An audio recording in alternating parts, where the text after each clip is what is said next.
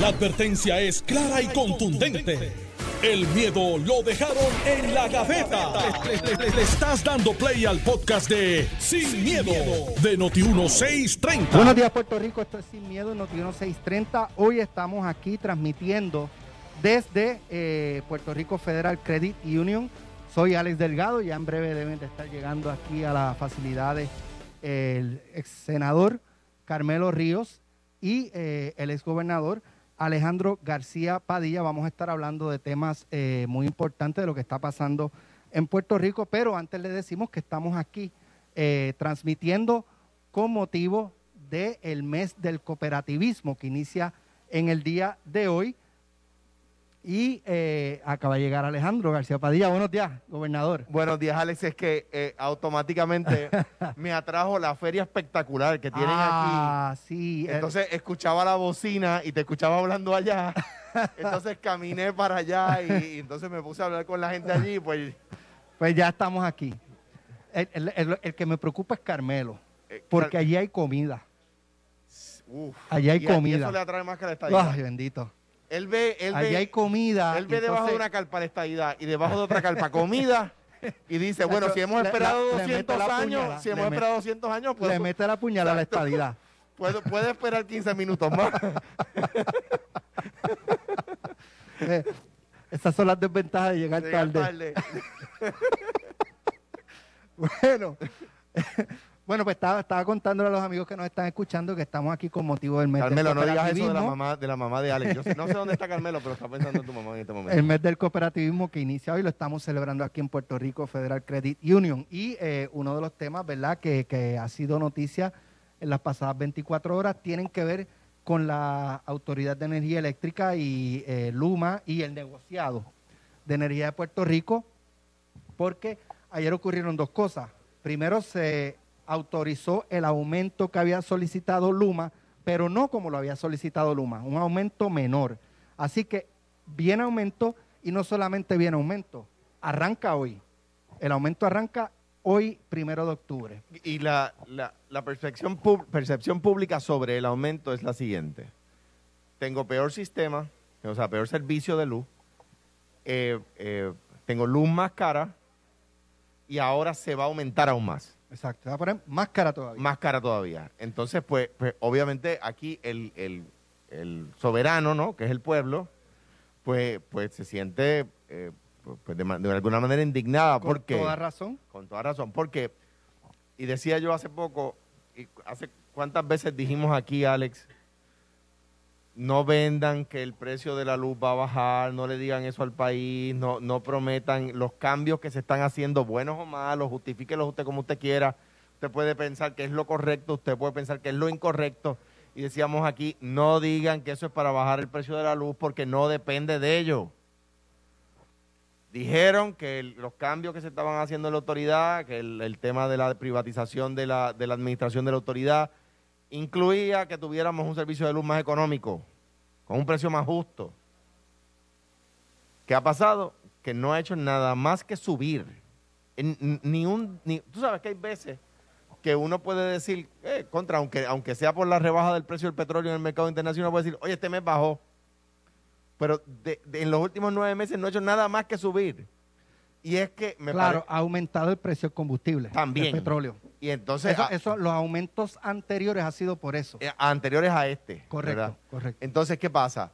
El, el, el, el tema es que el país dice, pero si es que me vendieron, me- yo acepté eh, unas transformaciones porque me decían que iba a tener mejor servicio y un precio más económico.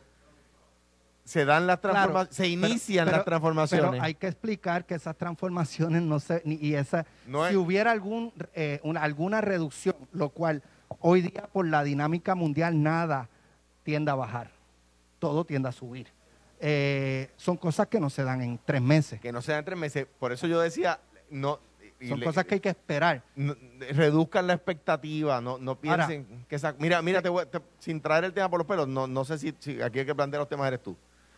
Cuando yo dije que había que reestructurar la deuda en el 2000, en el 2016, que la deuda como estaba pa- pactada era impagable, no dije esto el año que viene vamos al mercado de bonos.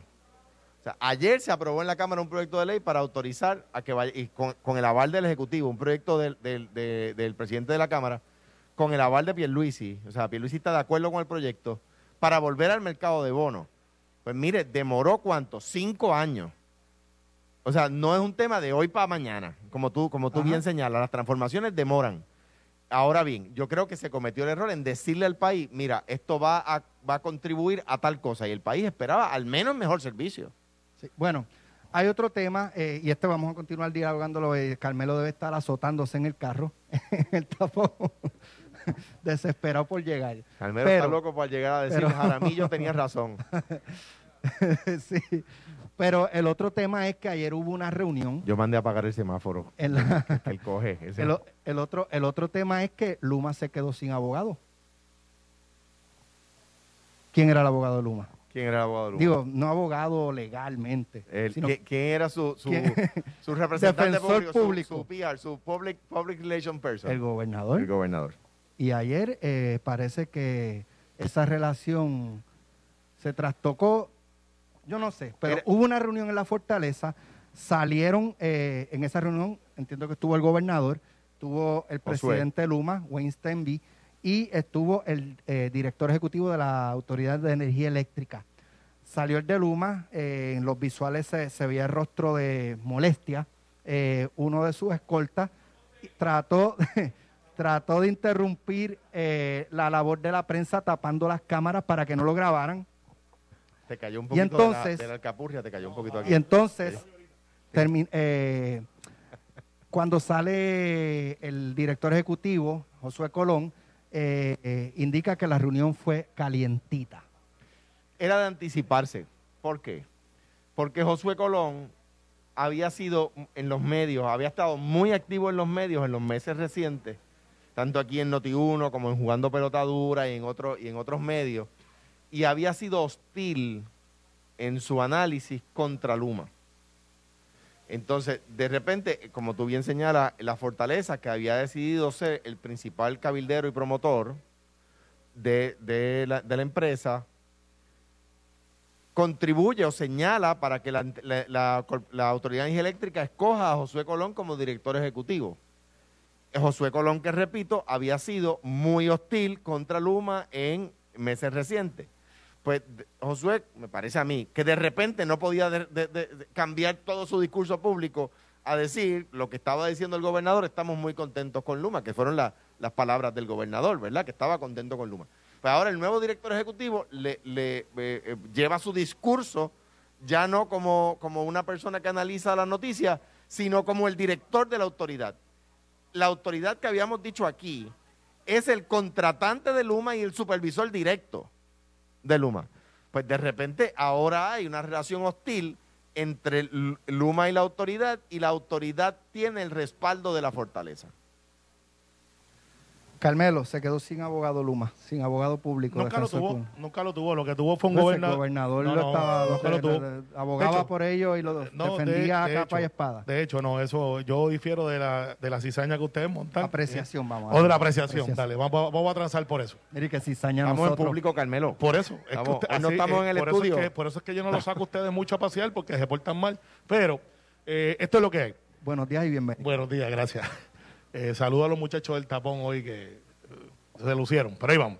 Mira, este, como yo decía siempre, lo- los gobernadores son como barcos sin freno, que no pueden tomar decisiones ligeras y no pueden decir que las cosas están malas porque eso se refleja en una cadena bien grande.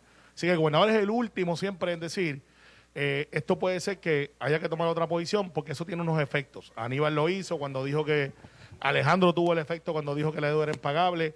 El efecto dominó fue bien grande, porque una vez tú dices esas palabras, no puede ser. El gobernador Pierluisi, en el momento que empezó lo de Luma, que había esa transición, que era un, un crecimiento de dolor, los growing pains, no podía decir Luma eh, está mal, porque decir, bueno, pues si el gobernador al mes y medio dice que Luma está mal, pues ciertamente pues ahí hubiese tenido otra discusión lo que tenemos hoy. ¿Qué es lo que tenemos hoy? Como había dicho anteriormente, un gobernador que dice, bueno, se supone que por ley yo no me meto en estas cosas, pero esto es un asunto que me está rebotando a mí como gobierno, no me puedo divorciar de la realidad, pone a Josué Colón, establece entonces el control y ciertamente pues se la juega en una, diría yo, en, en una movida riesgosa, porque si sale bien como yo sé que va a salir, pues es su logro. Si sale mal, trajo su eh, trajo todo ese hecho y ya no se puede escapar porque ya él es parte del hecho, él escogió a la persona. Lo que ocurrió ayer quiere decir que estaba saliendo mal. No, lo que ocurrió, giro. lo que ocurrió ayer fue lo que le dicen en el boxeo, el primer round está delimitando hasta dónde tú vas a llegar, hasta dónde yo voy a llegar. Ayer José Colón, yo estoy- yo coincido con su análisis, José Colón no podía llegar a decirle, oye, by the way, aquí estoy, borrón y cuenta nueva. Ese no es el trabajo de José Colón. Pero fíjate, eh, me parece que fue hace como dos meses o tres en, en, Pelotadura, eh, el exdirector ejecutivo de Fran Paredes dijo que, que no, había, no tenía reuniones, ni tenía, no, ni reuniones, no tenía comunicación Y eso con el presidente Luma. Eso O sea, es preocupante. Entonces, el director ejecutivo de, de la autoridad no tiene comunicación con el presidente Luma y, y la, la energía depende de, de ambas organizaciones, eso es terrible. Y- Entonces, lo primero que ocurre ayer es, publican una foto, Josué Colón en- o en la oficina del presidente Luma o, o- o el O presidente Luma en la oficina de Josué Colón, De hecho, dándose la mano. están en el mismo edificio. Eh, Exacto, y- sí, Los, los separa un elevador. Digo, y lo que, lo que dijo el exdirector, ¿verdad? Es en realidad un absurdo. ¿Por qué? Porque quien contrata a Luma es la autoridad. O sea, la autoridad subcontrata la administra- su administración, ¿verdad? Es como si, eh, como si eh, eh, pues una empresa, ¿verdad? Pues General Motors o Ford o Chrysler, lo que usted quiera, Toyota, qué sé yo, lo que usted quiera, eh, Honda, dijera, ok, la administración ya no va a ser de empleados de la, de la empresa, vamos a, a con- a contratar a esta compañía de administración para que venga y lo haga. ¿Ves? Eh, entonces, ¿qué pasa? Que quien contrata no tenga eh, eh, eh, comunicación con su suplidor de servicio. Es un acto de fe. Eh, es un absurdo. Sí, lo es. Pero mira, entonces José Colón, de aquí en adelante, ya la mesa está servida y cada cual sabe dónde están sentados. ¿Sabe? José Colón va a tratar de enderezar la cosa, porque la cosa no anda en derecha. No es mágico, pero fíjate que ahora por lo menos eh, dicen ya que se estabilizó, y no creo que sea responsabilidad de Josué. Se estabilizó el asunto de las cargas energéticas, los relevos, y aparentemente estamos no normal, pero, pero no va a haber apagones como había habido. entró a- ayer entró una de las de las unidades de generación de Aguirre, creo que son 128 mil eh, Megava- megavatios. Este, si mal lo leí, ¿verdad? Puede haber sido mal. Sí, la cosa es que estamos eh, no normal, porque no es que estamos fuera de la crisis, pero ciertamente no estamos en lo que... Anoche en casa no se fue la luz. Y Por anoche primera tampoco. vez en varios días. Por eso, así que el ciclo parece que está haciendo alguna lógica. Tenemos la foto de Josué eh, haciendo lo que le dicen en la milicia, el passing review, viendo sus tropas. Eso, es, eso se parece a cuando la gente no quería comprar en los Estados Unidos, había una depresión y George Bush, que es un presidente de los Estados Unidos, salió a un carrito de compra empujándolo, diciendo, yo estoy comprando y todo el mundo sabe a comprar. O los gobernadores lo hacen también cuando quieren mover algo, y lo que ha hecho Josué es el básico. Voy a ver al fil qué es lo que hay. A mí no me pueden mentir, yo estuve aquí, esto es lo que está pasando, puedo verlo y pueden entonces hacer un assessment. Yo creo que el efecto Josué Colón se va a ver para diciembre. Eh, porque, vuelvo y repito, eso es un movimiento que no es que yo voy a un auto para aquí al ladito y busco la pieza.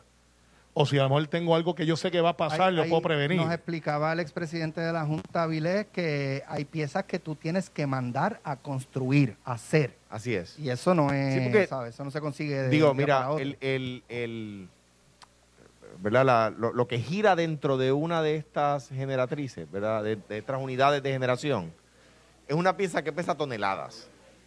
Y eso no hay una, no hay una tienda, no hay una ferretería donde, donde tú vas allí. O- a y no com- puedes comprar a- por eBay ni por Amazon. y- exacto, y no sé, esos fusibles no los venden en la, ahí en la esquina, ¿verdad? En, en- en el Electropark, ¿verdad? No, no, en la electrónica, que ya no existe la tienda, Má- ¿verdad? Más si, si, si, si es para un carro que tiene 60 años. Exactamente. Exacto. Exact- Entonces, entonces son piezas de reemplazo, ¿verdad? Ya no vienen originales. Pero mira, el, el, eh, eh, y en ese sentido, decía ayer, un poco tomando la línea que había dicho Carmelo hace unos días, me parece a mí que el Josué Colón que hemos estado escuchando en los medios no es la misma persona aquella que dirigió la, entre- la, la autoridad en el 2012, una persona quizás más madura, que, que, pues que, que uno, y a mí me pasa, decía Carmelo, Sí. con el tiempo uno, uno ve los aciertos y los desaciertos, qué cosas haría igual, qué cosas no haría igual. Ya no es el recaudador principal del partido, eh, o sea que que eso genera presiones indudablemente en los dos partidos, tres partidos en todos lados. Eh, genera presiones, eh, ya no tiene aquella, aquel, el, el, el, el embeleco aquel debía haber de encima. O sea que, que me parece que es una persona que puede, porque conoce la autoridad, darle una, un acercamiento distinto al que tuvieron sus predecesores inmediatos que no conocían la autoridad y que, de nuevo, nada en contra de él, pero el administrador de la empresa, cualquier empresa, no digo yo la autoridad, Noti1, Puerto Rico Federal Credit Union, aquí donde estamos, y la gente tiene que venir porque tienen un espectáculo chulísimo aquí, eh, no pueden decir, yo no tengo ninguna comunicación con mi contratista. Vamos, estamos aquí en Puerto Rico Federal Credit Union y le agradecemos porque la verdad es que el trato es de primer orden aquí. Eh, eh, imagínate que el suplidor de la máquina de, de- de- de fotocopia, el que arregla la máquina de fotocopia, el gerente de la de la de la de esta cooperativa diga, mira, yo, yo, yo no tengo contacto con la persona que nos da servicio de fotocopia. Pues hay que cambiar el que da servicio de fotocopia. Sí, pero mira, más, O- que, más que eso, más que eso. Y, y- y, obviamente, café negro sin azúcar, Lorita. eh, yo invito. Estás castigado. Sí, estoy castigado. Ok.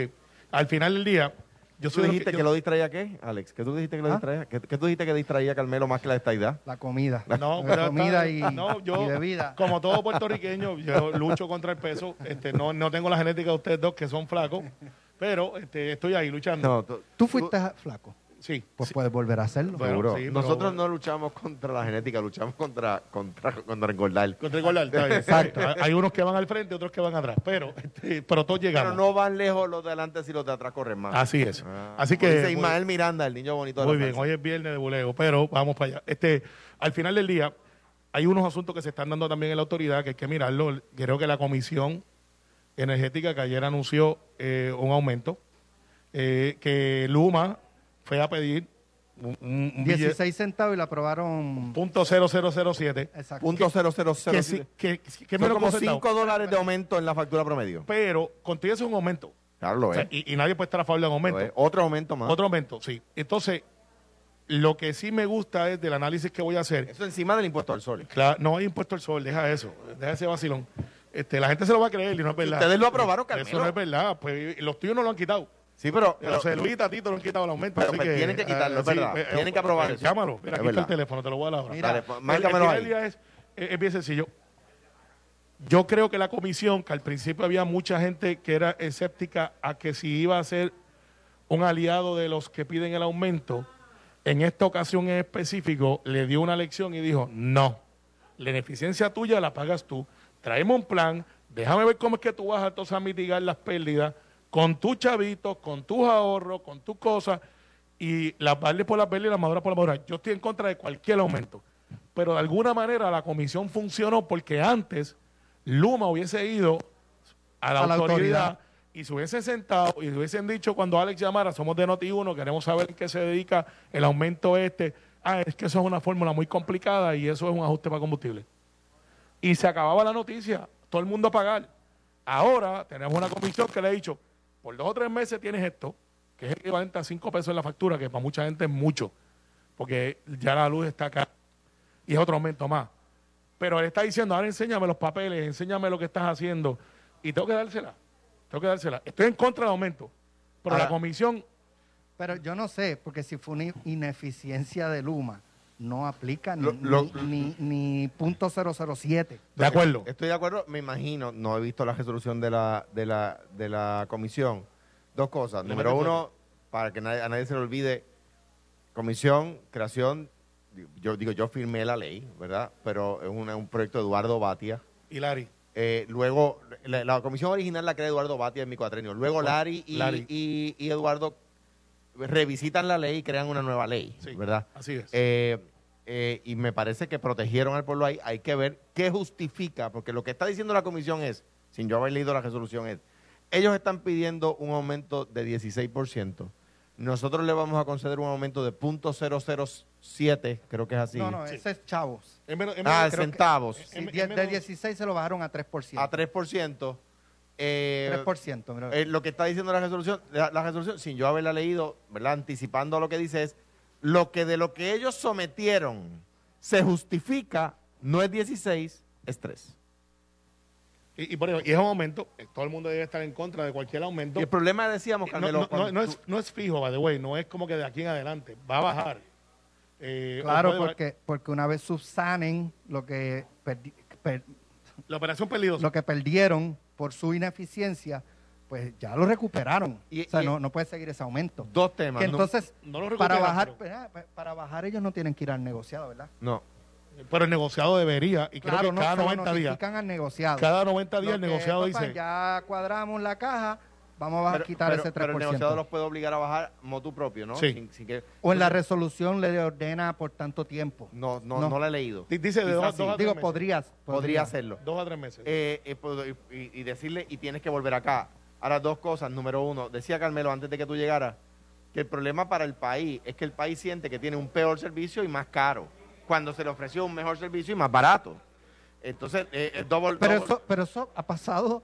O sea, a nosotros nos venden el mejor servicio y luego las elecciones nos dan el peor servicio. Sí, Siempre pero- es pero lo el- mismo. pero el cambio dramático. No ha habido una instancia Pues donde yo- se promete un mejor servicio y se da. Yo te puedo decir que hay, yo te puedo nombrar directores ejecutivos del PNP y directores ejecutivos del Partido Popular que mejoraron la autoridad. Claro, que, que como regla general eh, hemos tenido personas demasiado políticas, pues sí, ¿verdad? Entonces, uno no quiere ser injusto dejando fuera algunos que quizás tuvieron sus aciertos, pero yo creo que hemos tenido directores ejecutivos de los dos partidos que en su término la autoridad mejoró. Ahora bien, el problema es si esto va a tener un efecto, y esto es algo que los economistas tienen que ver, porque si es un aumento de dos o tres meses, hay que ver si esto va a pasar al precio de los productos. El problema es que yo estaba viendo estos días que teníamos en Puerto Rico, habíamos visto en lo que va de año una inflación de 3.3% en general, no en la precio de la luz solamente. Entonces, eso es malo. Y para que se sepa, eh, y no me voy a poner aquí a explicar. La, parte técnica del tema económico. Una inflación de hasta 2% es saludable y una deflexión, de, que es decir, que aumenta el valor del dólar, ¿verdad? Versus el producto, de hasta 2% es saludable. Una deflexión de más de 2% no es saludable para la economía y una inflación de más no es saludable para la economía. Entonces, tener una inflación de más de 3% es un problema. Y encima de eso, aumentar 3% el precio de la luz viene a agravar ese problema. ¿Ves? Eso es malo para el consumidor, malo para el país, malo para las posibilidades de desarrollo económico del país, ¿verdad? Eh, y, eso es un, un- tema a manejar. Yo sé que es un tema complicado, un tema macro, pero es un tema a manejar. Claro, y el, y el gobernador está en contra del aumento, se ha expresado de repente y hace un recordatorio a la, a la comisión eh, referente a los aumentos y cómo bajar la tarifa. Yo creo que esto es temporero. Recuerden que hay cosas que no podemos controlar, como el precio del petróleo, pero sí podemos controlar las plantas que prendemos, las, las más caras versus las más baratas. Ese, que ese ha sido el problema. Y, y, a- y ese ha sido el problema. que, y- era, que era, de nuevo, lo tengo que decir, porque que era el arte de Juan Alicea. por eso, y, y pues qué bien, lo bueno es bueno. No Bueno. hay que caerle encima por unas cosas y para otras no. Así que yo. Vamos, vamos a la pausa. Estás escuchando el podcast de Sin, miedo, de Noti1630. Bueno, ya estamos de regreso aquí en Sin Miedo, Noti 1630, transmitiendo desde Puerto Rico Federal Credit Union con motivo del inicio del mes de cooperativismo. Eh, Carmelo está loco por hablar de, de Elizabeth Torres. Soy cizañero. Sí, Sí, no, yo sé, la gente ya lo sabe. La gente, me, dice- es- la gente me pregunta y- en la calle, ¿cómo tú puedes con ellos dos? Y dije, yo no puedo, yo los ignoro. Yo Mira. digo lo que yo quiero decir y ellos preguntan Bueno. lo que quieren preguntar. Ella, ella dijo ayer que el proyecto de la ley que creó el, el- ¿verdad? La delegación de cabilderos de la estadidad o delegados de la estadidad es un embeleco. Y yo dije, caramba, ¿Dónde yo he yo- escuchado eso ¿dónde antes? yo he escuchado Me eso antes? suena, me Eso suena. me suena, yo como que he escuchado. ¿Quiénes decían que era un embeleco? Siempre han dicho los populares, entre ellos Alejandro. Este, Usted está diciendo popular. No, yo estoy diciendo que Yo eso le es- pregunté. si tú hablas como popular, pues eres popular. Este, eh, No. no. hay otra manera. Es tan sencillo como eso. Eh, si caminas, se parece, tiene dos patas y tiene rabo, pues es lo que es. Y no estoy diciendo eso a los populares, pues de güey, que no vaya a ser que lo saquen de contexto y me busque una candela abierta. Este, Aclaró, aclaró. No, no, por si acaso. No, no, sí, porque yo, yo los conozco. Entonces, Bueno, dice, Carmelo le fuera- dice animal a los No, populares. Fuera- no voy a fuera- comentar. no voy a comentar. fuera, fuera de la bro- de, de- de broma y, y, verdad Sí, ella serio. está solicitando al gobernador que derogue la ley Eh, ahora y escuchaba me parece que fue a Iván y a, y a Ramón decir muy bien ella está haciendo esa solicitud ¿dónde está su carta de renuncia? Yo creo que yo creo que su informe, Alex, es su carta de renuncia. No cabe la menor duda que Elizabeth Torres se quitó. No le queda la menor duda a nadie en Puerto no Rico. Pudo hacer, no pudo hacer No- nada no y como no pudo hacer nada dice, ah, esto no sirve. no, no, y pudo entonces estar- desvías la atención de un informe en blanco, con muchas fotos. cambia, la, la, en la discusión a que está solicitando. Sí, mira, yo, yo este, pues, obviamente para poder hablar tengo que haber leído el informe. Mucha gente se quedaron en las fotos, se entretuvieron en lo, en lo, en lo que es fácil, el ataque, la cosa. Y yo fui a buscar la sustancia de, para lo que fue electa la persona, si cumplió o no. Porque después de haber hecho el culto a, a la, a la hermosura, a la belleza, a la inteligencia suprema y todas esas cosas que puso, eh, y un, digna, una novela muy digna de leer, entretenida, pero con muchas cosas de ciencia ficción. Después de haber visto eso, Eso es su informe, tú dices. eh, sí, léelo, te vas a entretener. este, es bastante entretenido porque, pues, si no, ella dice quién es ella, lo que y después que dice Tú todo lo que. diciendo vanidosa. No, estoy diciendo que lo leas. Es un Eh, culto a la belleza, eh, y de- te estoy diciendo que lo leas y te vas a entretener y después me vas a llamar. A ver. Entonces, eh, lo que pasa aquí es que yo lo tomo como estadista, como PNP, eh, de que ella renunció, ella se quitó. eh, yo creo que debe devolver el dinero porque después de lo que dijo, ha cobrado 27 mil dólares por no hacer nada. Es estudiante de Derecho eh, en una universidad aquí. Los que hemos estudiado Derecho sabemos que eso es full time, no hay una cosa como part time, estudiante de Derecho. Y el trabajo requiere que usted vaya a Washington. O sea, no puede estar solamente detenido detrás de una computadora y requiere muchas otras cosas. Y hay muchos estadistas que se arrepienten mucho por haber votado por ella. Hay gente que eh, no la entiende. Y el gobernador ayer dijo algo que tenía que decir. Eh, no voy a eliminar, para quitar cualquier especulación, lo que ha sido la voluntad del pueblo. Si ella está en desacuerdo, pues ella tiene la opción siempre de renunciar. Ella ha dicho que no va a renunciar. Yo creo que ya renunció. Yo creo que su informe fue una renuncia. Yo creo que no se le debe pagar más. Y yo creo que si ella quiere cobrar por trabajar, tiene que ponerse a trabajar. Es tan sencillo como eso. Y creo que el pueblo de Puerto Rico, sobre todo los estadistas, rechazan sus actitudes que van al personalismo, que no construyen y que después que se acaba todo el ruido, el entretenimiento y todas estas cosas eh, que, que se plantean, hay un, ¿te acuerdas cuando en la presidencia, la candidatura a presidencia decían, where is the beef? O sea, ¿dónde, Bob Dole, Bob Dole, que decía, where is the beef? ¿Dónde, 984. ¿Dónde está la sustancia? Y perdió. ¿Qué hiciste? Pues, Y, y- y la historia se repite. Entonces, ¿dónde está la sustancia? ¿Dónde está tu esfuerzo por la estabilidad? ¿Dónde está tu compromiso?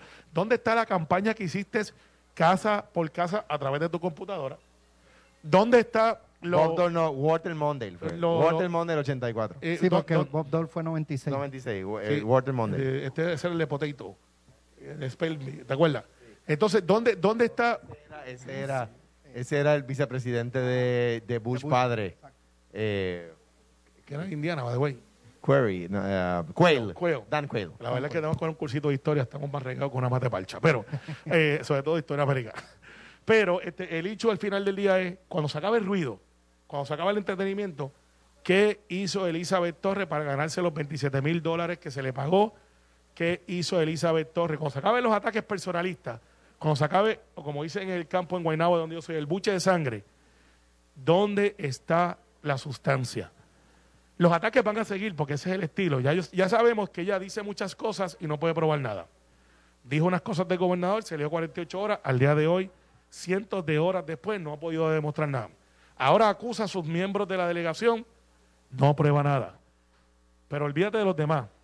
¿Qué ha hecho ella? Espero que haya salido muy bien en los midterms que cogió de la Facultad de Derecho, eh. Pero, pero su caso está flojo, su informe es vano, y yo, como estadista, no como secretario general del PNP, porque esto no es un asunto del PNP, como alguna gente han tratado de ligar, yo creo que le falló al pueblo de Puerto Rico, yo no voté por ella, pero respeto la democracia, y ella debe hacer lo mismo también, y ya que ella dice que ella es una persona de valores, no robar es un valor que está en la ética de la sociedad. Y si yo no me gano algo con mi sudor de mi frente y con lo que yo genero por mi esfuerzo, no tengo derecho a cobrar. Tú estás diciendo que estás robando. Yo estoy diciendo que no robar, robar no es un valor de las personas que reclaman ser éticos. Y aunque para los que se ponen técnicos robar requiere intimidación, violencia y coacción, en el caso del servicio público, usted no puede cobrar por algo Por que no usted no ha hecho, que por no trabajar. ah, Una pregunta. Digo, no es una pregunta, Carmelo, ¿verdad? Pero yo, yo entiendo el argumento de Carmelo. Pero hay varios, varios acercamientos desde mi perspectiva. Número uno, si le piden worst de beef a ella, le tienen que pedir worst de beef a los demás.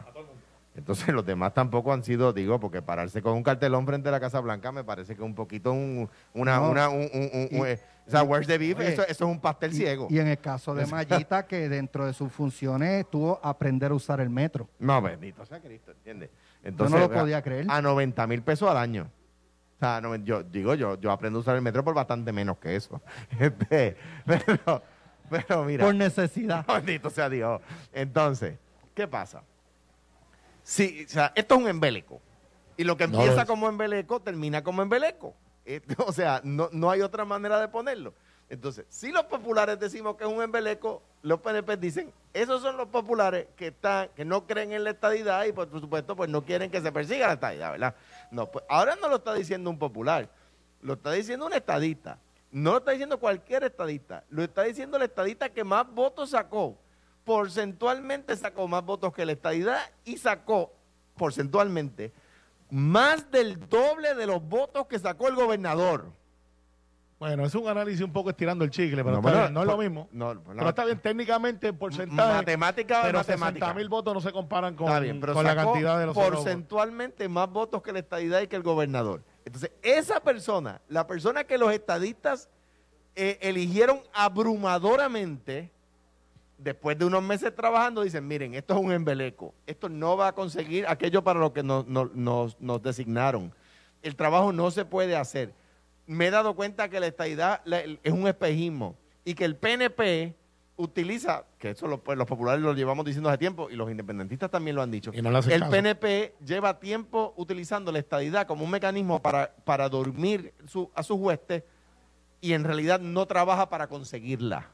Ahora, no es un popular, lo está diciendo un estadista, no cualquier estadista, la que más votos sacó. Ahora, es ella, es Elizabeth Torres, el Manuel Natal del Partido Popular, que fue el, si no fue el más, fue el segundo más, que votos sacó en las elecciones del 2016. Contra Alejandro, que Alejandro decía, no lo escojan. Y popular. No lo escojan. y popular. y Alejandro salió públicamente y dijo, cuando "No lo le escojan". metían, cuando le cuando él puyaba al Partido Popular, entonces el Partido Popular cuestionaba si realmente era popular.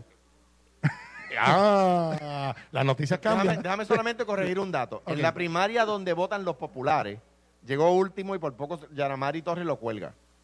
O sea que cuando votaron los populares no, no, no fue el que más votos sacó, sino que en la elección general Por lo- Eso es correcto. votó, que donde no solo votan los populares, Pero ella, ella fue una elección abierta. claro, bueno, no, había, no había que afiliarse. sí, pero en este, sí, pero todos sabemos. en digo, el del Partido Popular había que afiliar, o sea, estar pero, afiliado. Exacto, entre los populares él llegó casi último, pero Cupido Yaramari lo, lo cuelga. Eh, los populares hoy día se arrepienten de no haber terminado el trabajo en aquel momento. ¿Y tú crees que los PNP no? Pero, Pero quien lo dejó correr por el Partido Pero- Popular fue el Partido Pero, Popular. ah, claro, claro, por supuesto, Pues. por supuesto. Ahora bien, en este caso, en una elección donde votaron, todo el mundo sabe que votaron los PNP, abrumadorísimamente, ella llega primero. Ahora bien, en cuanto a ese punto, yo creo que nadie puede dudar que ella es estadista. Yo creo que lo Yo que sí dice, este yo, lo que, lo que dice, en lo este que dice Carmelo es verdad, que se puede dudar que ella sea PNP. No, no. Y o yo sea le- que a tu punto. y yo pongo este eh, dicho eh, que eh, está en, en cuanto, si, bien dije que tengo objeción en, la- en el primer argumento de que había sido el que más votos sacó, eh, o de los que más votos sacó, de, eso de un lado, del otro es verdad. De la misma manera que aquel no era popular, nada, nunca lo fue. Pues Elizabeth, Eh, no es PNP. no, PNP no. Estadista uno no lo puede negar, oye. Dime Y- qué ha hecho por la estadidad en el Pero- informe, más allá pero- del, del- pero- del culto pero a la Carmelo, creación. a dice que la estadía es un espejismo. Exacto. tanto Y, como... y- y usted lo agarra. Ella, ella, ella dice que la estadía es un espejismo. ¿Un estadista dice eso? tanto, bueno, un- una persona que reconoce Gracias. O sea, no, gracias. no hay ningún problema y gracias a Kiko nos están, nos están eh, agasajando. Eh, ahí. mira, mira, una persona que dentro del movimiento estadista dice, mira, le dice al país, mira, es verdad, esto no lo vamos a conseguir, esto no hay ambiente en Washington. Marco Rubio, que ha sido aliado en el pasado del PNP, dice, aquí no hay ambiente y a él tampoco le creen. Ok, pero. Entonces, ¿quién pero, se lo tiene que decir? Pero Dios. al ella darse cuenta de que la estadía no es alcanzable, ella deja de ser estadista. Correcto. No, ella puede seguir creyendo Ah, que ese debe Pero, ser. ¿Cómo no, va pero- una cosa o la otra? Eh, Bueno, ese- espérate, ese- déjame, ese- déjame contestarlo. Porque ella puede seguir creyendo que ese sea el destino que los puertorriqueños deben aspirar a tener. Pero le está diciendo a los puertorriqueños, mire, no se lo, en, en el futuro cercano, no está disponible. Y, y yo creo que, oye, o sea, yo- más adelante está, es alcanzable. yo no lo sé, yo pienso que no. Ahora bien, yo no, ten- yo no he encontrado Va bien, Alex, el tema donde yo esté de acuerdo con Elizabeth Torres. Yo no he encontrado ese tema. Por lo tanto, yo no tengo nada en común con su manera Que es de embeleco, pensar. Que es un embeleco. Eh, bueno, en cuanto al análisis de esto, ¿verdad? Ahí coincide. Ahí coincidimos. Eh, y me O alegro sea, que tú, se haya unido a mi diciendo que, análisis. tú estás diciendo que Elizabeth Torres es un embeleco. No, no, no, no, yo No, dije eso. No dije eso- eso. está No bien, dije no, eso. Yo pregunto solamente. Mira quién habla cizañero. No dije Bueno, exacto. pero Tú eres un yo agricultor solamente de estoy- cizaña Yo solamente estoy preguntando porque eso fue lo que yo escuché acá y la gente se me confunde allá. Este, me- lo- lo- no di- pero no dije eso. Lo, lo- lo que quiero decir es que yo, o sea, yo no tengo nada en común en el pensamiento con ella. Ella es súper conservadora. Eh, eh, no, Cuare, no, no, Cuare, una cosa es decirlo y otra cosa es serlo. no, yo creo que lo es. Bueno, Ahora la bien, gente de y- Utuado la conoce. Ahora bien, La gente de Utuado la conoce. no voy a entrar ahí. La gente de Utuado la conoce. No voy a entrar ahí. Ahora bien, dicho eso, o sea, y, y además, si la gente de Utuado la conoce, la gente de Utuado votó por ella. Bueno, bueno, ahora bien, porque ganó en Utuado también. Bueno, no estoy Ahora, seguro. ahora bien, ahora bien. O sea, de repente, si viene una persona del, del- del- del movimiento estadista, ya no es un popular, y dice, nosotros, esto es un embeleco, esto no va para ningún lado y cuesta mucho chavos, yo creo que hay que escucharla. O al menos hacer, mire, no estamos de acuerdo con ella, pero si uno de los, de los cabilderos de la estadía electo, la que más votos sacó, nos está diciendo esto, quizás esto hay que Alejandro, yo te- revisitarlo. Yo te hago una pregunta. Tú fuiste gobernador.